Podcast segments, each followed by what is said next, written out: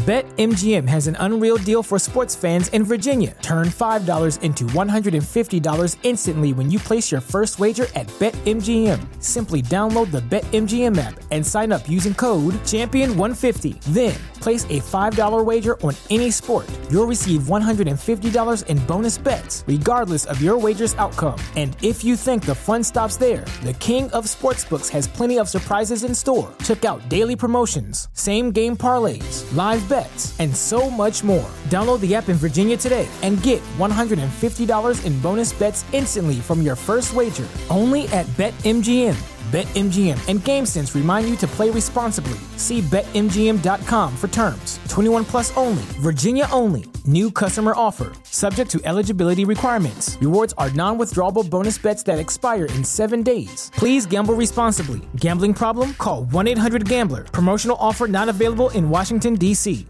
Say goodbye to your credit card rewards. Greedy corporate mega stores, led by Walmart and Target, are pushing for a law in Congress to take away your hard earned cash back and travel points to line their pockets. The Durbin Marshall credit card bill would enact harmful credit card routing mandates that would end credit card rewards as we know it. If you love your credit card rewards, tell your lawmakers hands off my rewards. Tell them to oppose the Durbin Marshall credit card bill.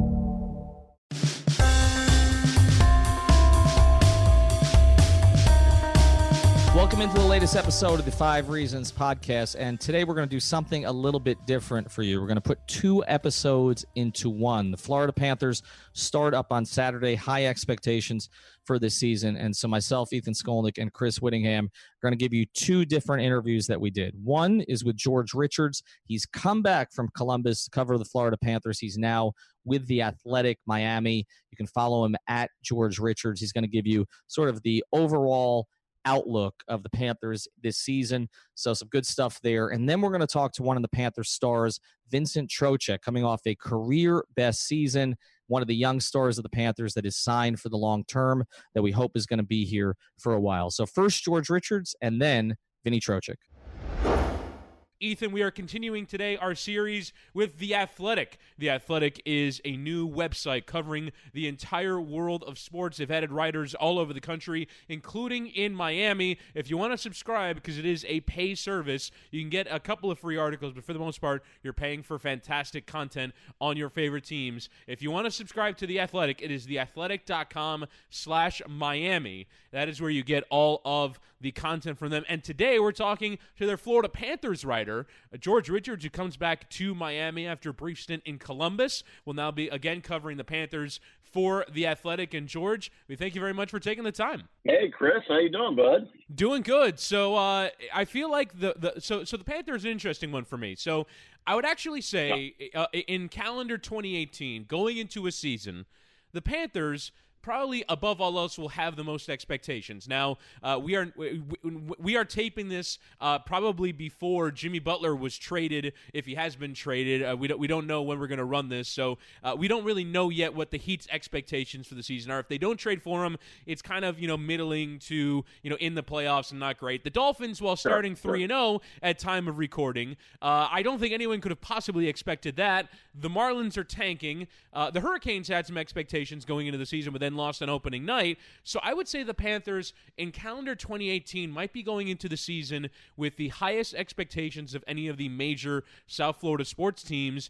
And I guess the, the, the place where we can start, and we'll kind of dig further into the details of it, is do you think that the fans of South Florida should have high expectations for the Panthers? Yeah, I think they should. I mean, I think just because of the way hockey is, I mean, we've all seen the NBA playoffs. If you're the eighth seed in the East, you're probably not going to be able to do a whole lot. You're probably out in the first round, maybe losing five, maybe losing six. But in the NHL, um, you know, anybody, once the playoffs starts, if you've got good goaltending and you've got some hot players – you know, you can be the uh, the worst team. You know, the, the, the number six team. We team we saw the Nashville Predators a couple years ago barely make it in as the number 16 team in the NHL and go all the way to the Stanley Cup Finals. So um, the Panthers look like a playoff team. They should be a playoff team. They're right in that mix in the Atlantic Division, uh, very top heavy division. But uh, they came within a point of making it last year. I don't think anybody in the NHL wanted to play the Panthers in the playoffs last year. A lot of teams, you know, breathed a sigh of relief when Florida missed it by a point. So yeah, why not? I mean, uh, if you can make it in, anything can happen. And I think that this is a team that has a lot of dynamic players. Um, you know, the, the depth is a little bit of a question, but we know that if Roberto Luongo is healthy, he can carry a team, and uh, he might, you know, th- this might just be the year for the Florida Panthers. We'll have to wait and see. All right, Chris, I I think you gave short shrift to George Richards here because I think how you should have introduced him is this is the single biggest comeback to South Florida from anyone who's gone to Ohio uh, ever. trumping, trumping Dwyane Wade coming back during the 17-18 season from Cleveland. I, I don't think. Uh, yeah. You know, just for the, I mean, this is much bigger, George. I mean, I, I know when you came back, the announcement came that you were going to be coming back to the Athletic after leaving Columbus. I mean, it was it was serious. It was like you should have put out a YouTube video like Dwyane did because I, I yeah. was I was checking out Twitter and and, and that plays into this actually because part of that is your charming personality and your great writing ability, uh, but part of this is that that I think the Panther fans and we've noticed this a little because we've put out a podcast uh, that Steve Goldstein, the play-by-play man host called Goldie on Ice, and it's gotten great mm-hmm. response. It's gotten terrific response. And again, part of that is Goldie, but part of it is also that I feel like Panther fans feel like they've been kind of left out in the dark here a little bit in the South Florida market. They're not talked about by many of the shows on radio. There are a couple who will get into them, but most of them don't talk about them. They're not really covered by the newspapers the way they used to be. The Palm Beach Post used to have a full time beat writer way back when, uh, Brian Biggane. They haven't had one yeah. in a long time. Obviously, eh, you know, when you left the Herald, they didn't really replace you uh, for a period of time there, and and now you're back with the Athletics. So I think this all plays into it because I think there should be a feeling that the Panthers should matter now. There's a great opportunity for the Panthers, and I've always made this case, George, that particularly where they are and I really like that arena. I like I like everything about it. It's now that I have a four year old, it's it's a great experience for her. I just mm-hmm. it, it's it's a comfortable place to watch a game. Like I've taken her now to all of the the four major pro teams. She liked that one the best. I think that's the case uh, for a lot of kids, and I've just always felt George like if they could just win, like two years in a row. Like just be a playoff team, two straight seasons. Follow up, you know, the year they had two years ago with a better uh, overall offseason last year and a better year that people would catch on in this market. It'll be really disappointing if they don't capitalize because I feel like they've never had a better opportunity than they do right now. And and you remember, and I know a lot of Panther people hate going back to '96, but my goodness, the, the argument was the Panthers were maybe the number two team in this market, right or wrong. I mean, the Heat really hadn't really done anything yet. Uh, people were in love with the hockey team. The team was winning. I mean, they're in their third year. They go to the Stanley Cup final. And by 2000, 2001, they, they kind of tossed all that away. And I think then they had a decade of just mismanagement and poor ownership and, and everything else. And they, they lost their place in this market. And, and honestly, they kind of only have themselves to blame for that. Now, there have been, you know, there were a lockout, you know, they had a missed season, that kind of thing. But bad trades, bad, you know, changing coaches every year. They're getting back to, to, to being something. And I think they've got a lot of ground that they need to make up. And uh, you know, we talked a couple years ago when this team made the playoffs in 2016. That team was built for success. The core of that team is still here. Um, you know, and they go and they have all that upheaval in the front office, and the players are questioning what's going on, and all of a sudden they tank a season, and and everybody around town is like, ah, same old Panthers, there we go again. Where in fact, this really is a different organization. It's a different bunch of guys and, and a very talented bunch of guys. Um, you look at Sasha Barkov, Vincent Trocheck, Jonathan Huberdeau, uh, Keith Yandle. You just go down the list. I mean, we haven't, you know, not even Roberto Luongo. This is a very talented team. This is a team that in the second half of last year was as good as any in the National Hockey League. They got off to a terrible start. They dug themselves into a hole they couldn't get out of. Um, but yeah, I mean, this is the year for them to to, to really uh, take take hold and um, with the competition level in the Atlantic, with with with Boston as good as they are, Tampa Bay, Toronto, Florida Panthers are right in that mix, and I think it's going to be an exciting year for them. All right, George. So uh, the way that Ethan and I were talking about it via text uh, is an idiot's guide to the Florida Panthers, uh, because I imagine there will be a lot of people this year who will be jumping on the bandwagon, particularly if they get off they get, they get off to a good start, and maybe wouldn't know a ton about the team. But if they listen to this sure. podcast, they will know something about this team. So let's start first with additions. Uh, who is new into this Florida Panthers team, and do you think that these additions will make an impact? Well, the big addition that they made this offseason, and thanks again, you know, for letting me host the Idiot's Guide to the Florida Panthers, being the big idiot I am. Um, I, I appreciate that. No, that's great, man. George the idiot. Um, looking at the the big offseason addition was a guy named Mike Hoffman. He's going to be a second line winger. Um, this is a guy that had some some some problems in Ottawa uh, with you know some kind of cyber stalking deal with his fiance. It, it's just a whole big mess. I wrote about it in the Athletic a couple weeks ago. Um, but Ottawa had to get rid of him. Ottawa was desperate to just you know we got a clean house. I mean Ottawa's a, a, a mess. I mean Ottawa is a complete you know, just a, a, a, joke of a franchise right now. So they've got this top end winger. They, they were looking to deal him at the deadline just because they're trying to rebuild. They're asking for the moon for this guy. All of a sudden, this stuff comes out and he's on the cheap. So, the, so Dale Tallon, Florida Panthers, is talking with Ottawa. They want a couple players. Dale's like, eh, too rich for my blood. They trade him to San Jose for, for a piddling number of players and some draft picks. San Jose turns around and wheels them back to, to, to Florida for a couple draft picks. So Florida all of a sudden gets a top six guy to play with Vincent Trocheck and Jonathan Huberdeau for basically a second round pick. You cannot beat that kind of deal. The guy's under team control for the next two years. He's a guy that scores, you know, 20, 20 goals with 60 points every year. Uh, it's a very talented winger the Florida Panthers just filled a major league hole in their lineup for a draft pick. So uh, I think fans are really going to like seeing the dynamic between uh, Hoffman, Trocheck, uh, Trocheck, and, and Huberdeau. Uh, that's huge. The top line, we all know, it's, it's Sasha Barkov, the new captain of the team. Um, he's playing along with Nick Bjugstad and Evgeny Dadonov, a kid from Russia that used to be with the Panthers, went to Russia to play professionally, and came back to the Panthers last year. So uh, the top six, um, if you're new to hockey, you like seeing goals being scored. I think the Florida Panthers are going to score a ton of goals, especially when they're on the power play. Um, on paper, this looks like an unbelievable power play unit. Uh, obviously, the games have to start, but uh, this is going to be an exciting team to watch. Can you get uh, into some more details about this Mike Hoffman thing? Because uh, I, I, I don't know a ton about it, so I feel like uh, that's something. That, there's some details there that we're missing. Can you provide some of them? Well, yeah, there's a there's a lot of details that are missing. it is the whole whole the whole what a mess this is. Anyway, okay, so uh, the gist of it is the Ottawa Senators. They're their top players. Erik, uh, Erik Karlsson, uh, defenseman um, you know, all star, all pro, all world anyway. So he has this thing on, on the internet where he announces that his, his wife is pregnant with their first child and everybody's thrilled. Um, Erik Karlsson uh, makes headlines. He has to miss a couple games because of bereavement. Turns out his wife had a stillborn child. Uh, very tragic story. Um, then he comes out on Twitter or, or Instagram or something, ripping someone um, saying uh, this this this this person who wrote something very derogatory about Erik's wife.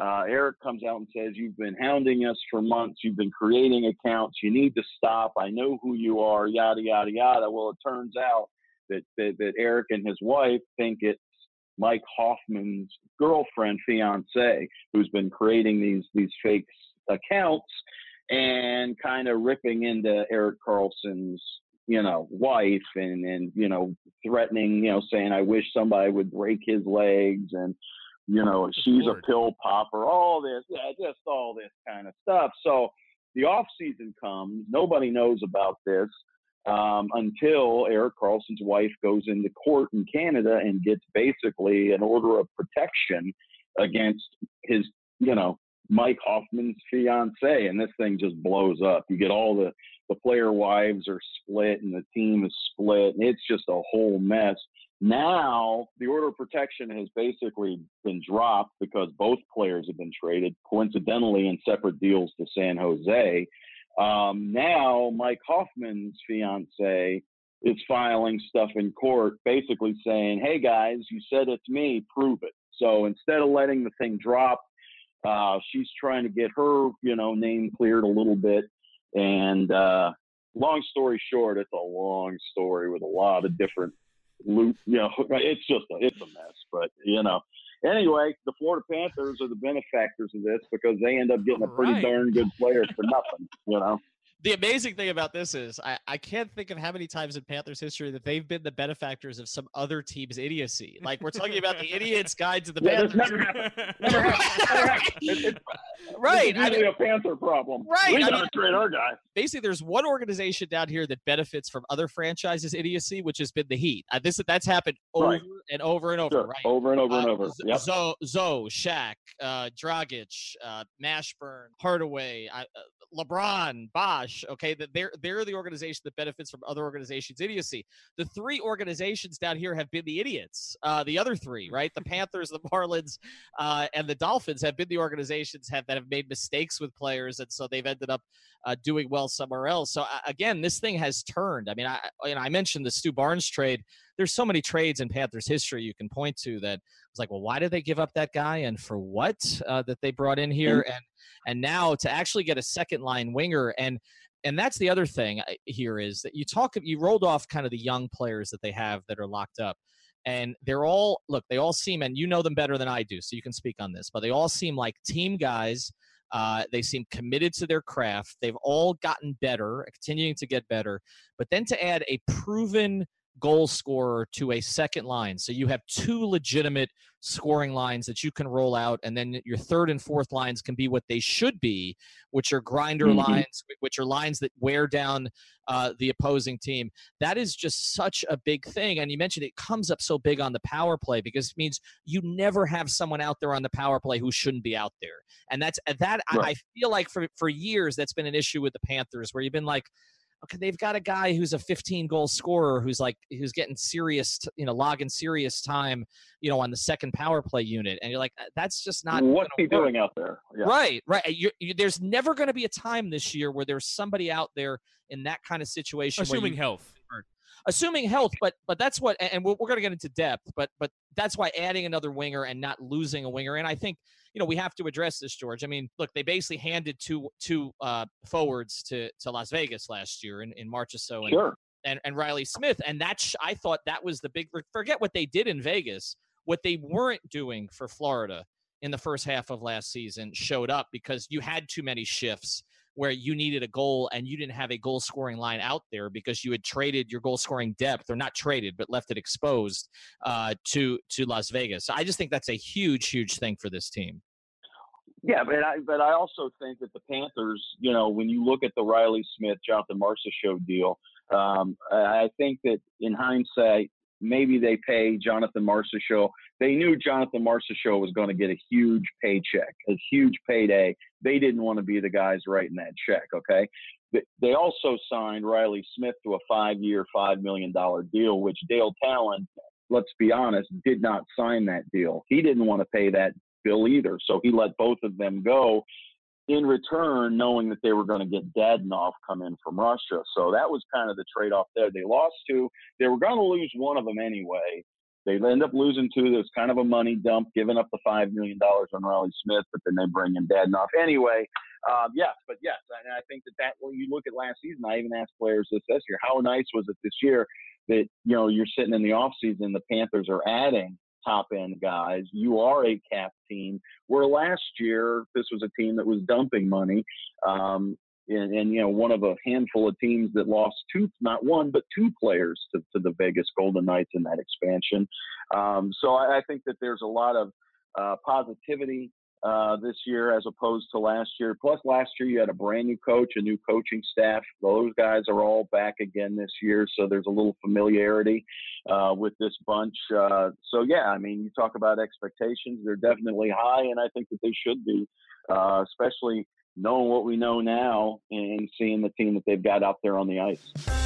get back to our Panthers preview here in a second, but we want to tell you about what we've been doing with betdsi.com. You can always sign up there by typing in reason 101. That's betdsi.com, reason 101, and you'll get your deposit matched up to $2,500. And we got a couple of things I want to tell you about. The first thing is if you're a Florida Panthers fan, Chris, you've got to go on there because they've got the over under for Panthers points this season at 94 and a half. That's 94 and a half. And Chris, that's less than last year, right? Yes, indeed. They finished with 96 last year, and that was with the you know form for the first half plus of the season, where they were I think 28th in the league in points through uh, roughly the middle of January. So it, it was not a team that started very well, but from January 30th on, uh, they were the joint best team in the NHL. So if you believe that that form is replicable, then go to betdsi.com now. Use the promo code Reason101 and bet on the Panthers over, which right now is at 94. I think it's going to be really difficult for them to make the playoffs. There are a lot of good teams in the Eastern Conference, but if you think the way did if you think what they did towards the end of last year is replicable, go to betdsi.com and use the promo code Reason101. All right, George, we're going to move on now to the mainstays of this Panthers roster. They bring back their top six goal scorers from a year ago, including top scorer Vincent Trocheck. Do you feel like even if it's obviously the Mike Hoffman move, you know, helps a ton, but you have a, a goal scoring defender in Ekblad who notched 16 last year, and then mm-hmm. you had uh, four 20 goal scorers in Bjugstad who was one off of that.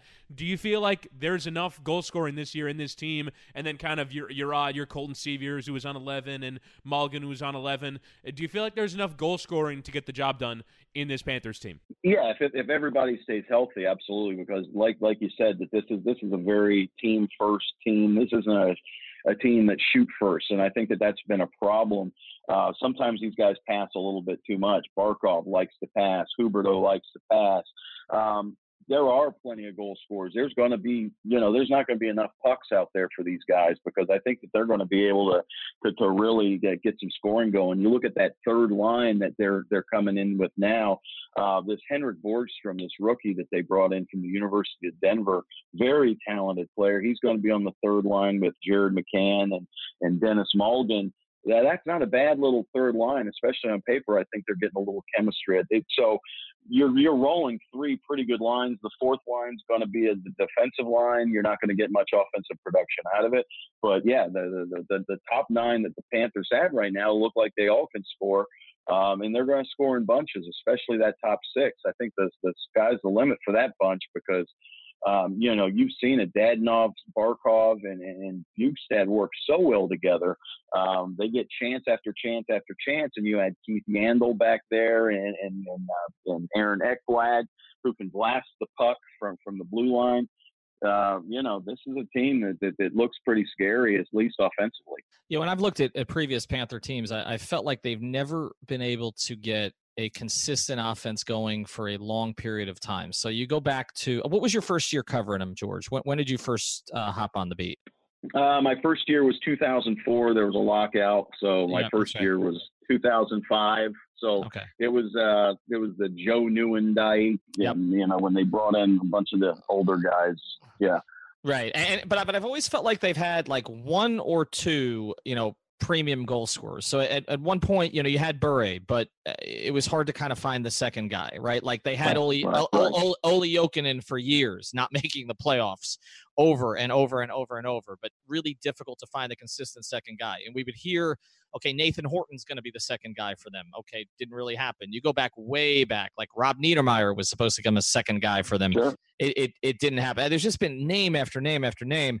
And, I, you know, I look at it now and I'm like, okay, really, you can survive a down year from one or two of these guys, and you're still again going to be okay. And I, I know we want to touch on Barkov in the most depth here, but I, I, feel like there's there's growth there for Trocheck's game. I feel like there's still growth for Huberdeau's game. I think we've seen some of it, but but more of it is there. And, and so, I mean, just taking those three guys, and you mentioned this with with Barkov, and we're going to keep coming back to him because he is the best athlete in South Florida right now. Um, and, and, I don't I don't think it's particularly close. I don't think most people realize that, but I, I just think that's the case in terms of a pro athlete. But but to me, the big thing is I like them giving him the captaincy. Um, I know there were some questions about that because I want him to be that. Like I, I and, and yeah. again, you, you know him better than I do. Okay, but I'm just from the outside. A couple of times interviewing him, I, I want him to take on that personality. I want him to make this his team basically because I feel like they already have an infrastructure in place around him. And, and we talk about the Heat. And again, we're taping this, you know, as we don't know what's going to happen with Jimmy Butler. But one of the things we've talked about about the Heat all offseason is they've got a lot of number three and number four players on that team. You know, they've got they got plenty of guys. You the top 100 list, and it, you know from 45 on to 100, they've had four guys. You know, it, four different guys actually, or at least the fourth was different in a lot of the top 100 rankings. So the the the backup, not the backup, but the supporting players are in place, but they don't have a star. The the difference with the Panthers is they have a star and they have these other guys who are kind of pseudo stars or on the cusp of stardom who can give you 30 to 35 goals if things break right, who can give you 80 points if things break right. And so I just want to see Barkov become that, like emerge from the pack here. And it's great to be one of the best two way centers in the league. It's great to do everything he does as a passer, you know, and also, you know, taking care of his own end of the ice. But man, be aggressive because you he has that kind of elite, elite ability. And they haven't had anybody like that, in my opinion, since Bure. I mean, I, that that's that would be the last guy to me who has that kind of upside. So that's sort of how I see their forward group. And it's unbelievable that you. I mean, he's such a quiet guy. I think that's part of it. Um, you know, he's a very, you know, he's, he's not he's not the rah rah guy, but he is a very smart, intelligent, um, passionate hockey guy who who let me tell you loves South Florida. I mean, he's the guy that you're always going to find at Heat games, at Marlin games, at Dolphin games. He is really adopted South Florida as his own. A kid from Finland and uh, really loves it down here. Is trying to become you know Americanized, South Floridianized, if you will. Um, and and I think that he is starting to, to grow out of that. I think he's starting to know how good he is. He's arguably a top ten player in this league. I mean, he made his first All Star game last year mainly because a lot of people around the league just don't know who he is because he plays for the Florida Panthers. But that's starting to change. Last year he placed he finished fourth in the voting for the Selke, which is you know goes to the top defensive forward. But that's kind of a big deal that a guy from the Panthers has kind of moved up those ranks. And and I think people around the game know how good Sasha Barkov is. People in South Florida still maybe don't really get how good a, guy, a player this is. Again, he, he's arguably a top 10 guy. I think that you could say that Vincent Trocheck's a top 50 guy. And, and again, all these guys, all these guys we've talked about, the exception like Keith Yandle and, and Luongo, obviously, are 25 and under. I mean, they are just now hitting their stride and they they're they're they're KG veterans. They've all been playing for four or five years here with the Panthers. Um, you know, they're just now hitting their prime years. And I think it's really exciting for the Panthers uh, to know that they've got these guys that are that talented, that good at what they do. Um, you know, like you said, lock down the contracts that they can just kind of uh, uh, move forward. It kind of reminds you of the old uh, the I'm a Cleveland Indians fan back in the early '90s when the, the the Indians were able to lock in all their stars and make those runs, you know, through the mid 90s. Uh, this is kind of what the Florida Panthers have done. So, and, and we were going to talk about Barkov in this section, so and we covered most of it. So I'll just ask you this question: Where does he, if there is an NHL rank of which I imagine there exists, but I just haven't seen it, uh, where do you think Barkov ranks in the entire spectrum of the league, and what do you believe his ceiling to be? Again, I, I, think he could be at, you know, you, you, can argue that he's a top 10 guy. I don't know that he is just because of his, you know, points. He, you know, last year he set a career high with 77 points, I think it was. Uh, Florida finally, like you talk about that second guy, uh, you know, uh, Barkov and Trocheck both scored over 70 points last year. First time the Panthers had done that since the Pavel Bure days. So it's almost been 20 years since they they had two guys put up those kind of numbers. Um, uh, you know, I, I, think again he can be a top ten guy. I think he could be one of the top centers in this league. Um, he's still very young. He's still learning the game um, in, in, smaller increments. You know, just because he's he's so experienced now. But um, you know, he plays on the Finnish national team. He's an all star. Um, he's a guy that could be, you know, mentioned with, you know, the Connor McDavid's, the Sidney Crosby's of the world, Vincent Trocheck. That's who he compares him to. Uh, Trocheck says Sasha Barkov's the third best player in the entire league. It's Connor McDavid, it's Sidney Crosby, and it's and it's Barkov. Um, I don't know about that, but uh, I, I, don't. I think you could make an argument that he's right in that mix, and I don't know how many other guys you can mention above him. And uh, so, so let's go move on here because obviously, you know, Barkov has been well covered. Uh, we mentioned this at the beginning in terms of expectations, but I feel like one of the things that creates the expectation is the way that they performed last year, particularly in the last three months of the season. Obviously, getting off to a bad start has been a thing that has killed the Panthers for a very long time, but I yep. think, but I but I think when you look at kind of overall uh, the way that the Panthers performed uh, over over the course of the last three months of the season. I think they were one of the best teams in hockey. Do you feel like that's a, it's kind of like what happened with the Heat when they went 30 and 11 to close uh, the regular season in 2016 or was it 2017? Uh, do you feel like that is replicable? Do you feel like that is who this Panthers team is, or was it just a really good and incredible run? Yeah, I think you look back at that Heat team. Nobody expected the Heat to, to, to continue what they did the year before. Um, some people did. I mean, some people mm-hmm. said, "Hey, if the, if the Heat can do what," yeah. I mean, but I think the Panthers are this. I mean, the Panthers, um, as long as they get good goaltending, which they did in the second half of last year, um, I think they really finally figured out what their new coach wanted them to do. Um, I think that they struggled at the beginning of the year to to kind of. I think it was just information overload for the for the Panthers. Don't forget that was the third different system that these guys had to figure out in two years because when Gerard Gallant was fired 20 something games into the season, Tom Rowe came in in the middle of the year and changed everything. And then they then they let Tom go and they bring in Bob Boughner and he changes everything. So there was a whole lot of different stuff going on, a whole lot of nuances that they had to figure out.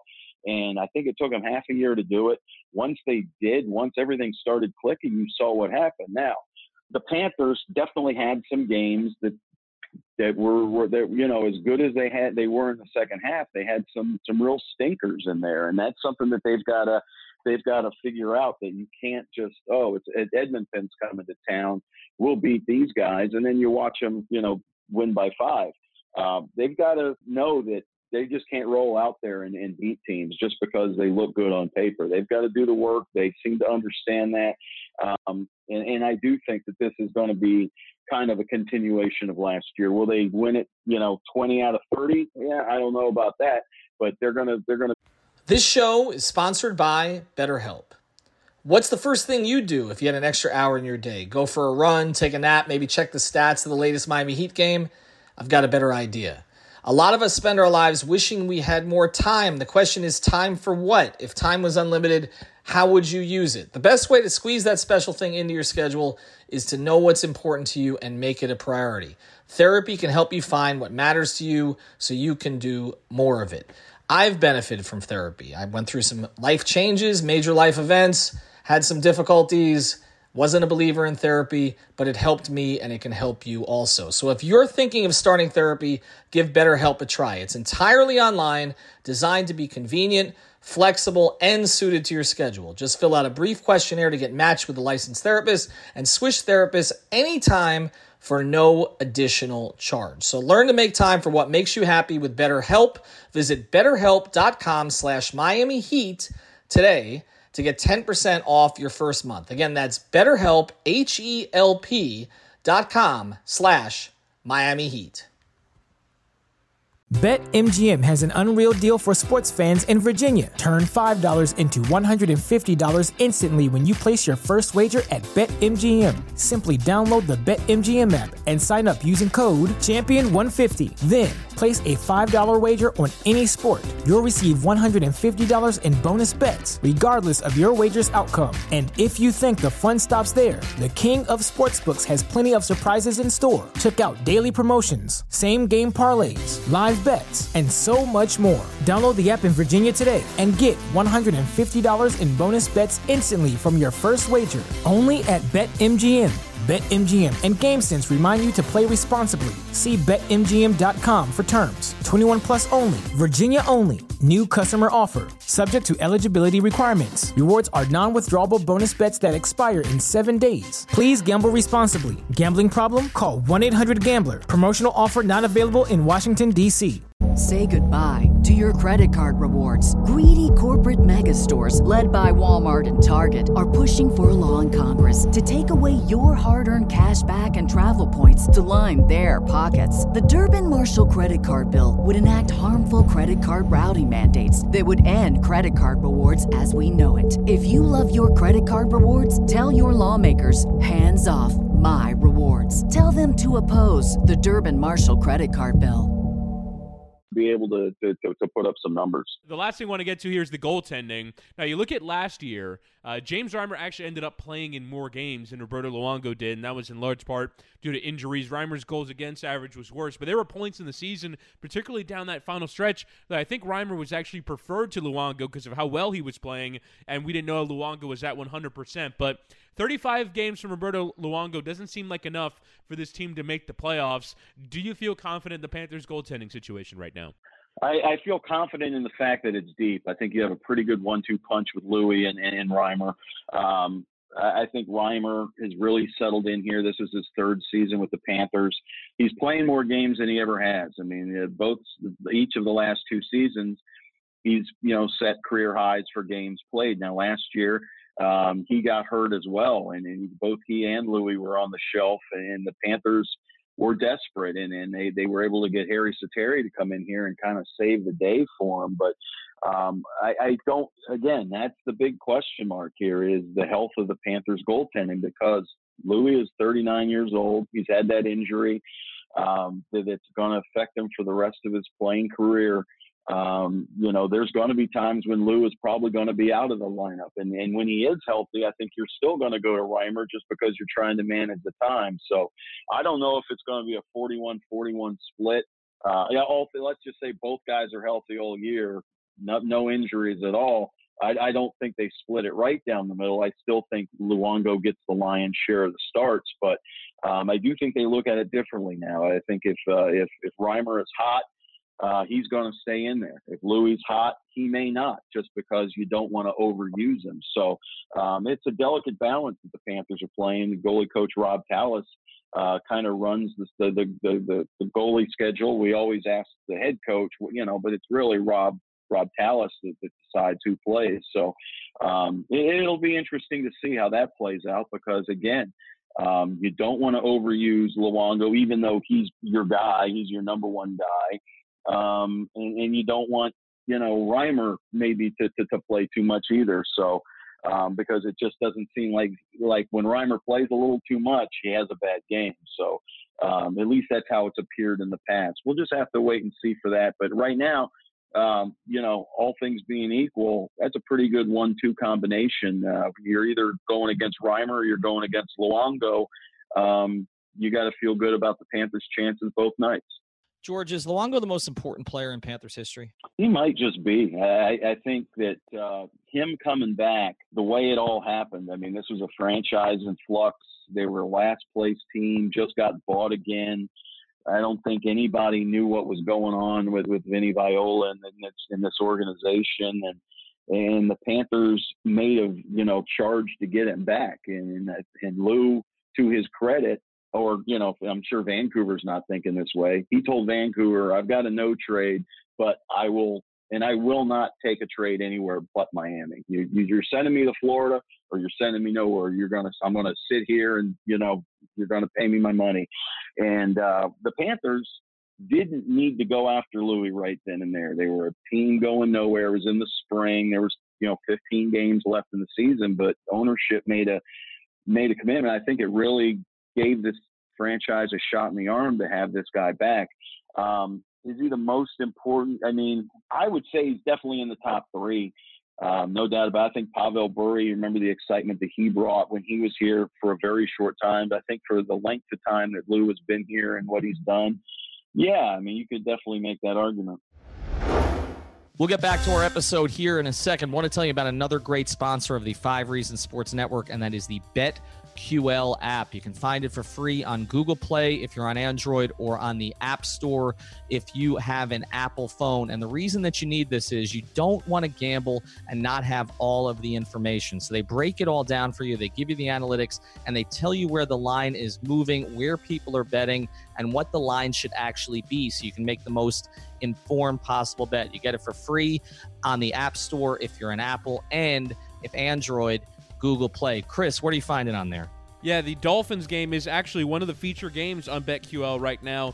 They have a strong lean on the Bengals. As a matter of fact, the line has moved in your favor. When we uh, we talked to you earlier this week about BetQL, they had the line as six. It went all the way to six and a half, but some heavy betting on the Dolphins has come in, moving it from six and a half where it was uh, on on Wednesday up until five and a half now. So the movement is in favor of the Dolphins right now. They still think that the Bengals should be favored by 11 points, and so they think that the Bengals is the bet this weekend. But again, that information and much more available on BetQL, so you can bet smarter. Download the BetQL app in the Apple App Store or on Google Play. We are joined by one of the Panthers stars, one of the guys who you've gotten to know over the past couple of years, and now it looks like we'll be here hopefully for a long time. And we're excited about this Panther season. We're excited to have Vincent Trocheck here on the program. Although I got to be honest, I would have preferred to have Leo. Um, I don't know if Leo's with you right now, your, your, your, your, newborn son. But uh, looking at the pictures on Instagram, it looks like he'd be a great guest. But thanks for taking the time with us today. Yeah, no problem, guys. Thanks for having me on. Sure thing. Um, so just want to, we're going to get into a little bit of, of, the hockey stuff here before some of the stuff off the ice, and, and just last season, and it was one of the stranger seasons I've seen for the Panthers in recent history because it seemed like everything kind of turned on a dime about halfway or two thirds of the way through that year, and you guys kind of found it. What changed during the year last year that allowed you guys to have so much success in that last third of the season? Well, I think it was just a matter of us kind of getting used to everything. It was a new coaching staff last year. It brought in a completely different system. It was a little bit of a different team, and I think it just took us a little bit of time to finally get used to everything, get used to the new system, and then once everybody kind of figured it out, bought in, uh, and then add a little bit of desperation mode since we were out of a playoff spot halfway through the year. I think that all kind of put it together. And when you look now, I, I was uh, I was on the Panthers preview show on the radio last night, and one of the things that someone from NHL.com was saying is that the Panthers might have their best uh, forward line in terms of gr- groups of forwards that they've ever had in franchise history. Do you kind of feel that camaraderie and that chemistry uh, between players and and between these you know incredibly group of talented guys? Yeah, I think I think we definitely have a, solid group of forwards for sure. I think it's the best since I've been here, no doubt. Um, led by our top line with Barkey leading that group. I think um, just having him kind of take away every team's most defensive line, uh, that makes the rest of our jobs a lot easier since, I mean, you got to focus on him a little bit extra. So, uh, and then we have our, our third and fourth lines are both are both really good lines. So we got a lot of depth now. So playing with the new line, because I, I, know it's there's a little bit of a change from last year, although obviously it's it's a good change, and that you add a really talented guy in Hoffman. But I mean, you're used to playing with Huberdeau. I mean, that that chemistry is there at this stage. But uh, how long do you think it'll take before the three of you feel like you're clicking the way you want to click? I I don't think it should take long. I think we played three games in preseason. I think three or four. First game it was a little bit iffy. Second game we were every game we kind of um, improved a little bit more, and I think by the last game we really felt comfortable.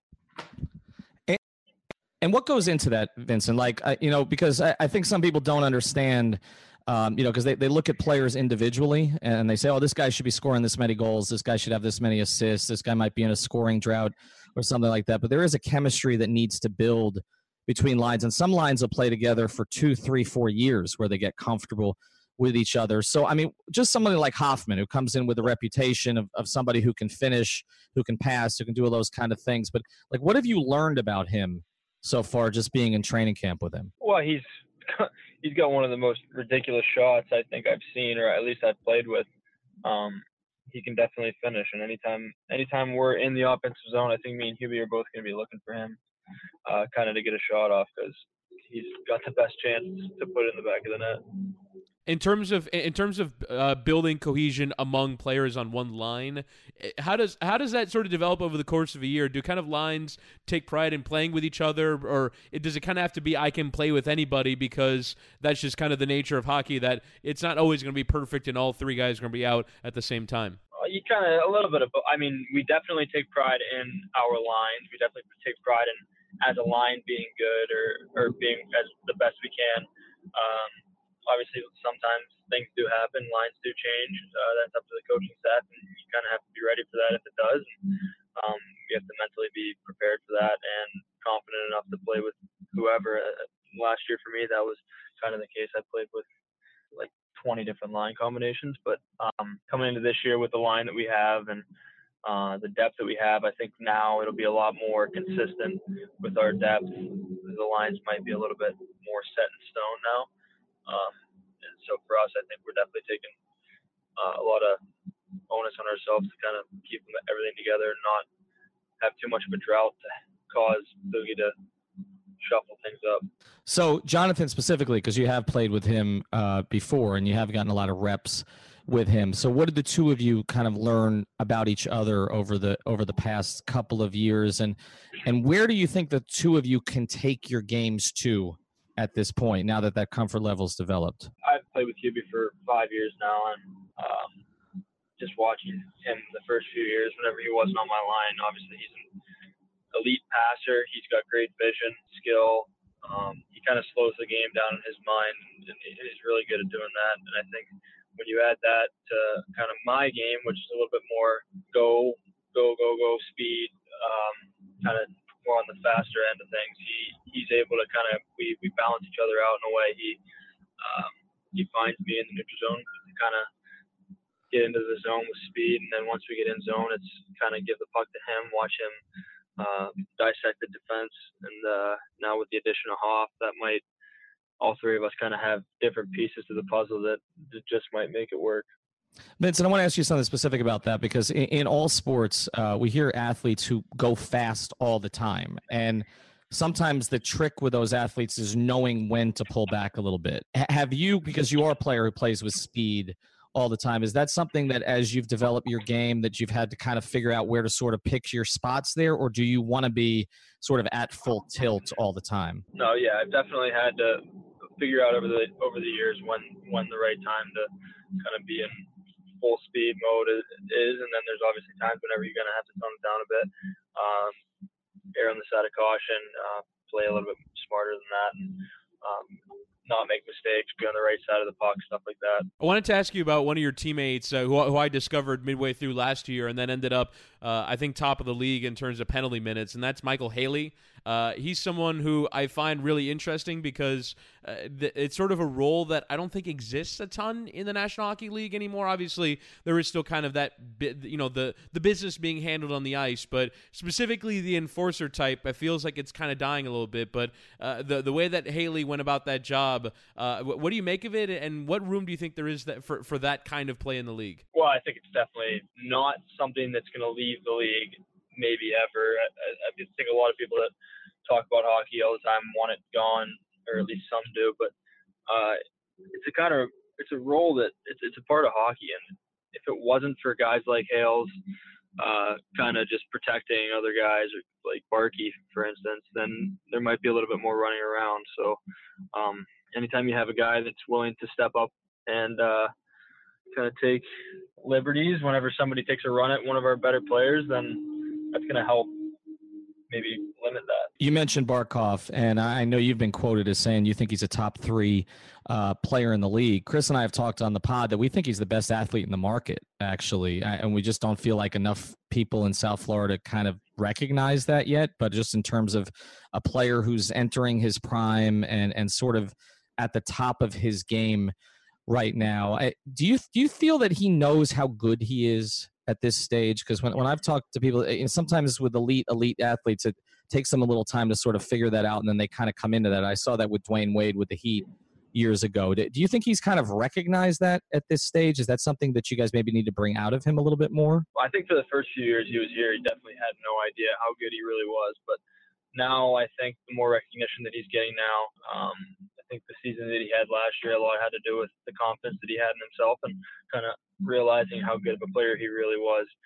Um, so now with him being as confident as he possibly can, I think the sky's the limit for what he can do. And just the way that he's kind of developed now, the, the thing that's interesting to me about uh, a majority of this core for this Panthers team is that you guys have both balanced kind of experience and youth. Like you guys are mostly, you know, 25 and younger, and Barkov is right in there as well. But you guys have been in the league for a while, and so you kind of have that experience. Do you feel like eh, having played together so much and, and that experience of playing season in, season out is now at a stage where, okay, we're ready to go to the playoffs and not just go one and done, but, but go and be there for a while? Yeah. So we, I mean, like you said, we are a young team, but we do have a lot of experience. We've all, kind of came up in this organization together for the last five, six, seven years, and um, we've been to the playoffs one time in that time frame. We lost in the first round, and I think that year we learned a lot about ourselves.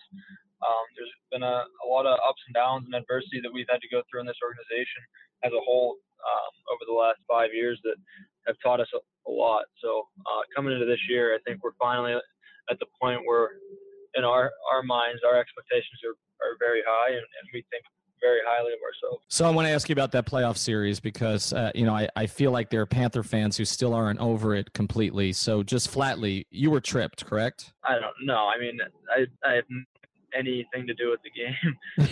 People come up to me and say that all the time. but you don't think it had, anything to do with it? We had, we had, like four shots at an empty net and we didn't put it in. I don't think me getting tripped had anything to do with that. But you understand why fans are like that, though, right? Like they point to one. They point to one. Th- I mean, I, I wasn't at that game. I remember watching a sense it of aggrievement. They want to feel robbed, Trocheck. I I understand. They can blame us for that. They don't need to blame the ref. it's a very diplomatic approach. Um, but one of the things I was getting into with Barkov a little bit though is that you know, I, I, again, I I feel like you know, eh, like I said, I, I, feel like he's the top athlete in this market right now. I mean, do you are you out with him much in public? Do do you are you guys at the stage now where you know, outside of maybe just that corridor around the arena that that you guys are starting to get recognized? I mean, have you had any experiences like that? You, him Jonathan, any of the guys who've been here for a little bit of time? Yeah, we get recognized. I mean, it's gotten it's gotten more and more since our first year. Um, our first year, we I don't think half the people here knew what hockey was.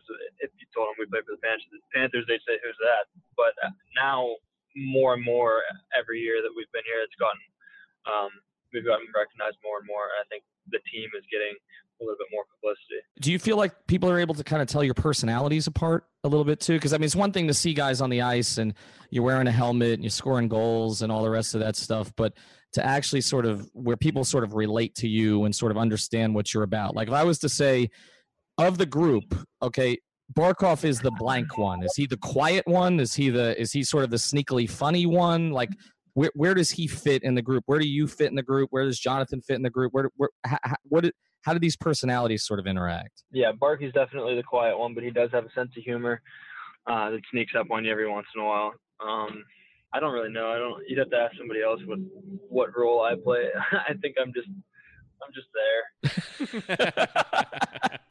I don't know how we get you on commercials for that. I'm the I'm just there guy. That's it seems seems like you're more interested in that. but but aren't you aren't you the, uh, I mean, the we, go ahead. We have such a, a tight group that we all hang out together. We're, there's not like any few guys that kind of stick out and do this or do that. It's just when we hang out, it's literally like our entire team is hanging out doing whatever we're doing together. Like today, for instance, we're all going over to Seavier's house for a barbecue. It's just the kind of thing like since we all live within a mile radius of each other in Fort Lauderdale for the most part, aside from a, a few of the guys with families up in Parkland uh, and a couple guys in Boca, that we we all hang out together as much as possible. We're, we're like a family. Are you like? You, I heard you're the clubhouse DJ though, right? You're the uh, you're the locker room DJ. You, are handling those duties all the time now that Jagr's not there. Yeah, Yogs actually was never the DJ. He just had a lot of suggestions. but so is is that a technology thing? Like he couldn't work the aux cord? No, it's just that nobody wanted to listen to nothing but Poison, and that's all Yogs wanted to listen. wow! How many people in the locker room knew what Poison was? I'd say probably five, and they were all trainers.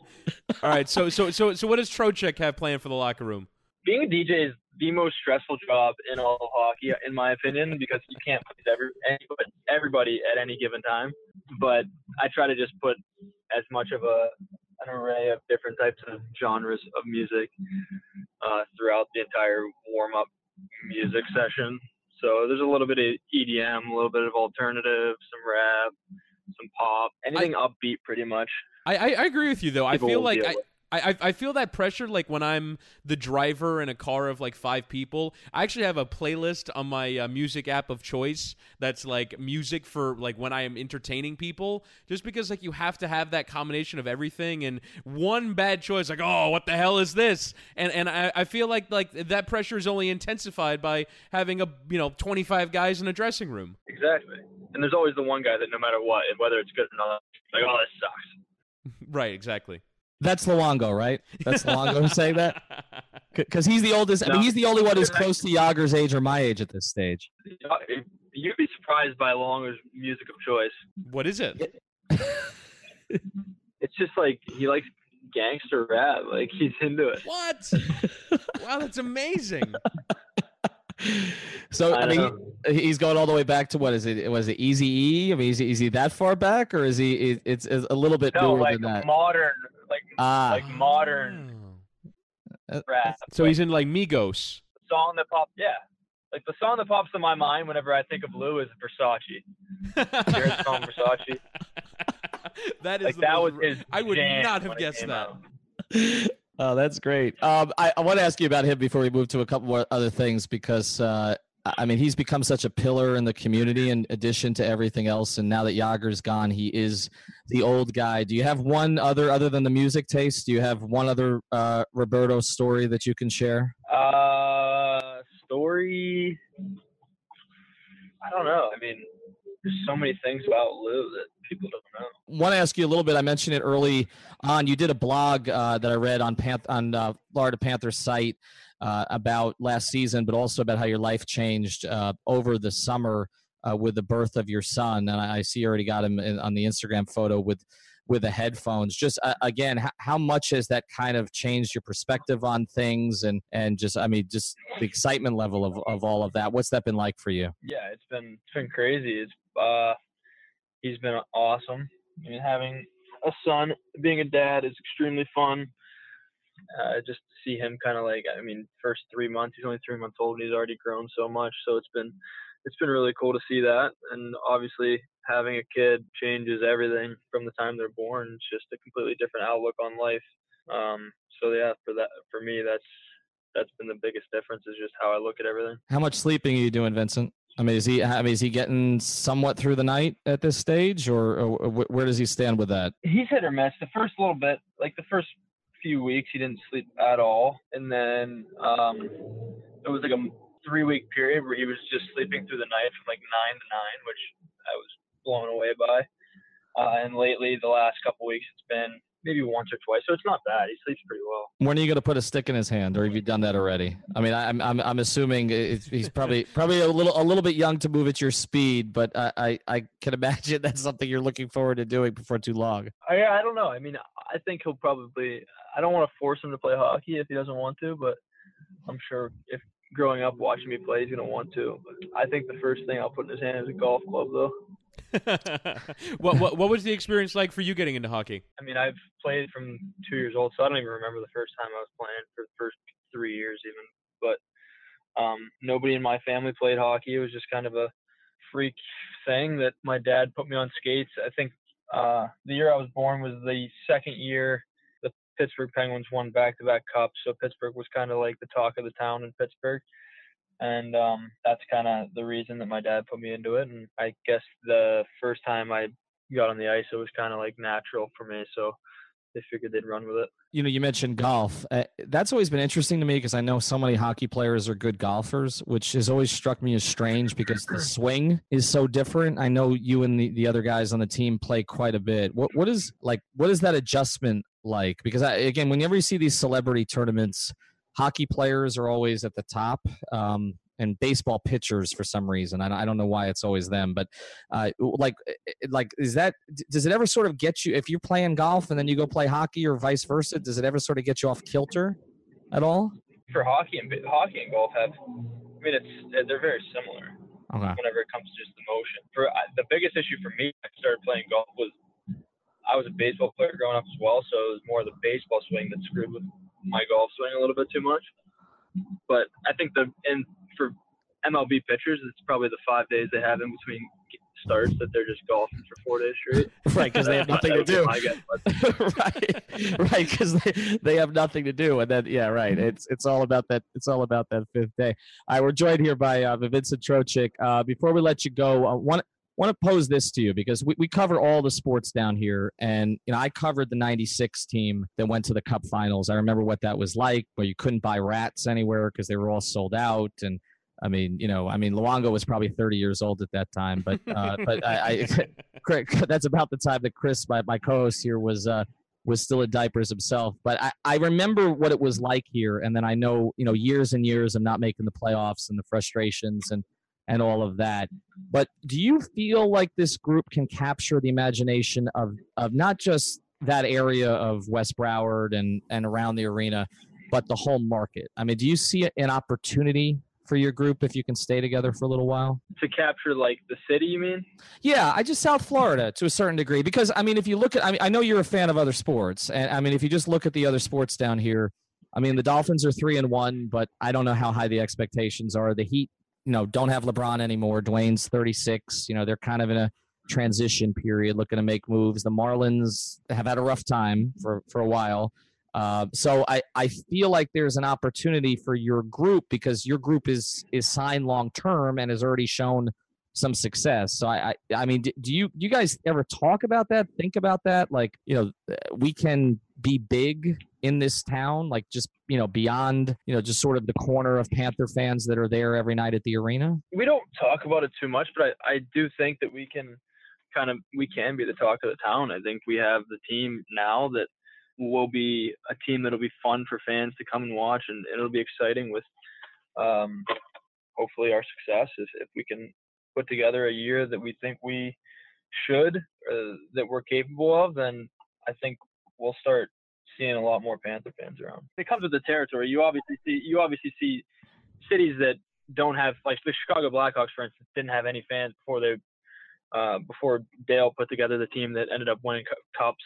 So now they're a hockey franchise. That's a hockey city now. It's it's just I mean it's on us to yeah kind of put together a winning season, and then obviously the fans will show up. I mean, we make we win the Stanley Cup last year. We wouldn't be even talking about this. We'd have sold out arenas in preseason. Right, right. and and like you, you see with Tampa and you see with Vegas, like those aren't places you would expect, but the success kind of begets that the the beginning of that kind of building of a fan base, not just sort of when when you win, but uh, no matter what that you know, like you said, Chicago, you know, they had a bad year last year, and people are there because people are into the Blackhawks now. Right, exactly. What did you make of the, of the Las Vegas situation last year? Because I know you, obviously you played with a couple of those guys that went out there. You had the head coach that went out there. I mean, did it did it take you by surprise that they that they would make that kind of run? And, and can you take any inspiration from that? Like, I mean, they they put that thing together in a hurry and it just clicked. Um, I wasn't okay. I mean, I was I was a little bit surprised they went as far as they they did, but going into the season, in my mind, I thought they were going to be a team that was going to be hard to play against and, and, would give teams a lot of trouble just because of the the type of players that they picked up. They, they picked up a bunch of guys that were hardworking second, third line guys that obviously some of them have a lot of skill as well. So uh, it's just a matter of opportunity for some of those guys. And um, with the amount of hard work they had on that team and, and obviously the coaching staff with Gerard kind of giving that team free reign to just go play, which is the kind of coach that he is. With that team, I think that fit perfectly. Yeah, it's funny because that's kind of what happened with the Panthers expansion team down here uh, way back when. That they they had a group of kind of grinders, like you know, third third and fourth line guys, and that ended up working out. All right, last thing before we let you go here. So you are the locker room DJ. Uh, what is what should be the official Trocheck uh, goal scoring song this year? Song? Oh, yeah.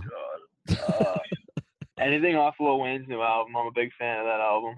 All right, all right. So we'll we'll have to find a track for that. That's. Uh, I mean, can you make can you make requests? I mean, are you allowed to make requests to the uh, to the, to the the PA guy, or uh, how, how does that work? I mean, if you're the locker room DJ, doesn't that translate to the rest of the arena? It does sometimes. I mean, I had a bit of a say in the what they were playing in the stands during warm-ups last year, but whenever it comes to, I don't think we even have a we have a goal song, but one for everybody. Yeah, it, it's it's the same. I don't I don't even recognize it. it's a rock song, but I I it, it it is the same song for everyone. I don't think each each person gets their own song. Can you imagine if like every every uh, every player got to like customize the horn that they got and the song they got? That would probably descend into anarchy. I think that's a good idea, actually. That'd be awesome. We had I, I, my junior team had it so that you had your own uh, you had your own song.